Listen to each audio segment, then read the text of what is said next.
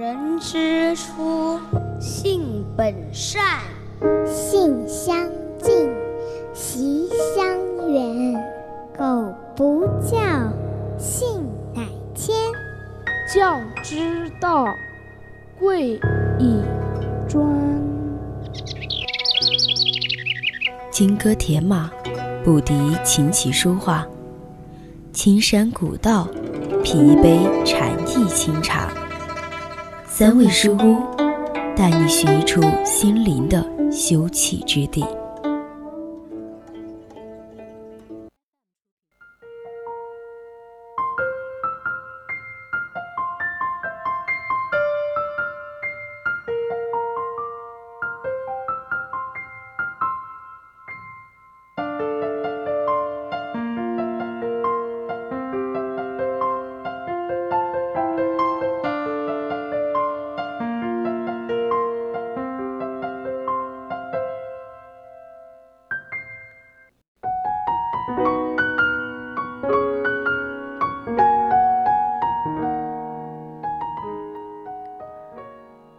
在读了《爱的艺术》这本书之后，在占统治地位的西方宗教中，对神的爱基本上就是相信神，相信神的存在，相信神的正义和神的爱。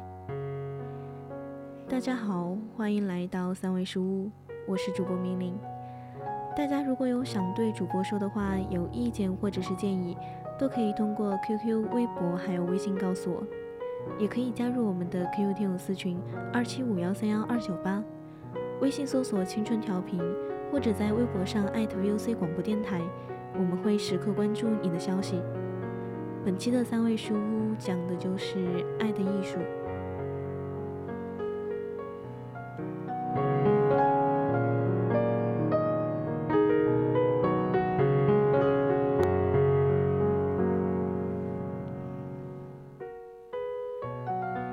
爱是一门艺术吗？如果爱是一门艺术，那就要求人们有这方面的知识，并且付出努力。或者，爱仅仅是一种偶然产生的、令人心旷神怡的感受，只有幸运儿才能够坠入爱的情网呢？初拿到这本书的时候，我也和大多数人一样，希望在这本小册子中学会如何去爱，或者是一些具体的方法。而前言就已经告诉我们，这绝对不是一本秘籍类的书籍，而是一本心理哲学的书籍。这本书告诉我们，爱是一种能力。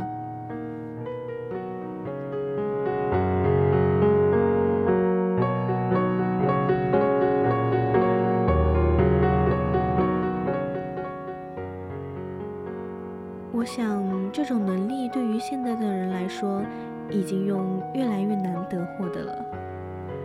尤其是在这个独生子女占多数的环境当中，从小就是父母的掌上明珠，成长在爸爸妈妈无尽的爱之中。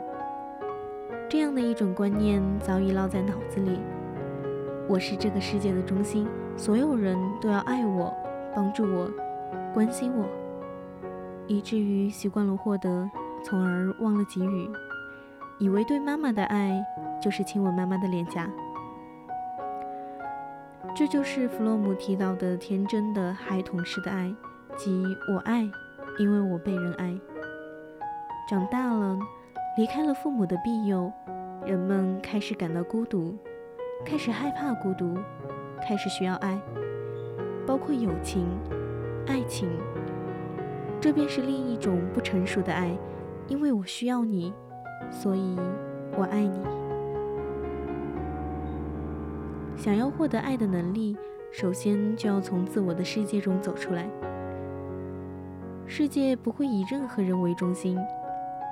就以现在的大学生活为例，包括一个人的集体有很多，除了这个人自己组成的集合外，朋友圈、寝室、环境、社团。乃至学校都是有一个有时会需要自己的集合，然而这几个集合之间不是互斥的。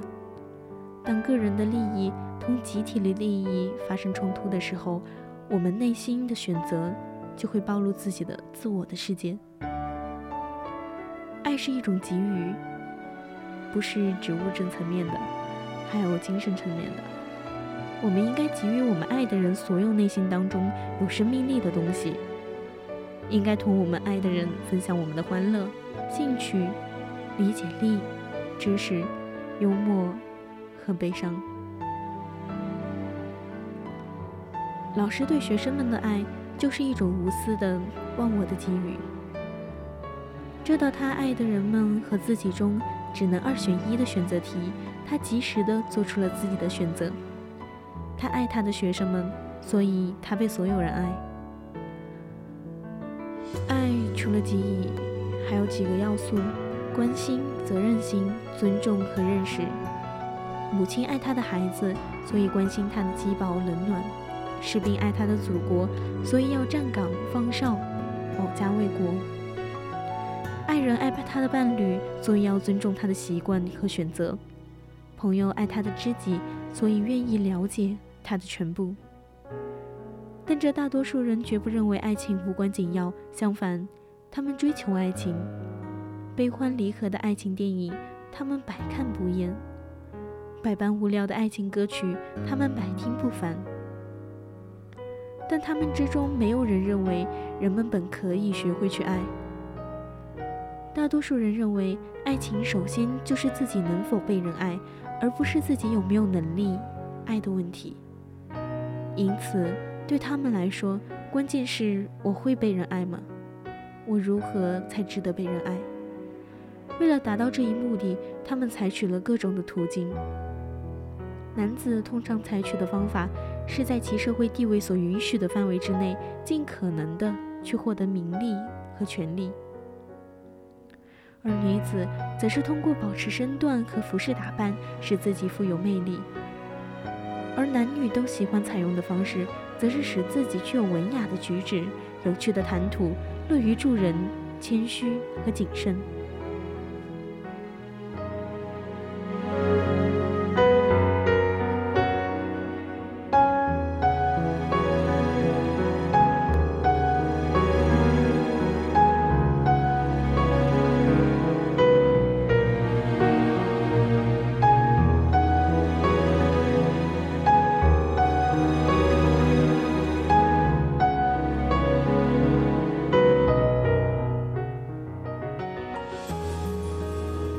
产生在爱这件事情上一无可学的这一番看法的第二个原因，是因为人们爱的问题是一个对象的问题，而不是能力的问题。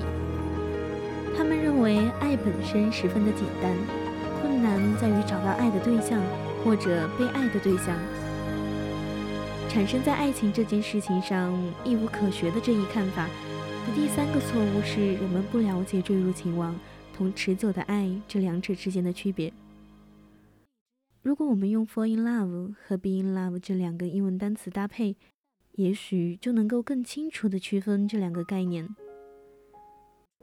两个迄今为止同我们一样是相互陌生的人，当他们突然决定拆分，使他们俩分隔的那堵高墙，像是对方融为一体的时候，他们俩结合的那一刹那，就成为最幸福、最激动人心的经历。这一经历对迄今为止没有享受过爱情的孤独者来说，就显得更加的美好和不可思议。这种男女之间突如其来的奇迹般的亲密之所以容易发生，往往是同性的吸引力和性结合的密切相关，恰恰是由此引起的。但这种类型的爱情就本质来说是不可能持久的。两个人虽然熟悉对方，但他们两个之间的信任会越来越的失去奇迹般的特点，一直到失望、无聊的把以上存在的魅力都抹掉为止。当一开始双方都不会想到这点，事实是，人们往往把这种如痴如醉的入迷、疯狂的爱恋看作是强烈爱情的表现。而实际上，这只是证明了这些男女过去是多么的寂寞。我想，这种东西方文化差异，最终也许就是会导致西方文学大部分西方人较好，而中国文人只希望一两位知己足矣的原因吧。那么，今天的三味书屋到这里就要结束了。我是明玲，欢迎你们继续锁定我们的节目。我们下期同一时间再见。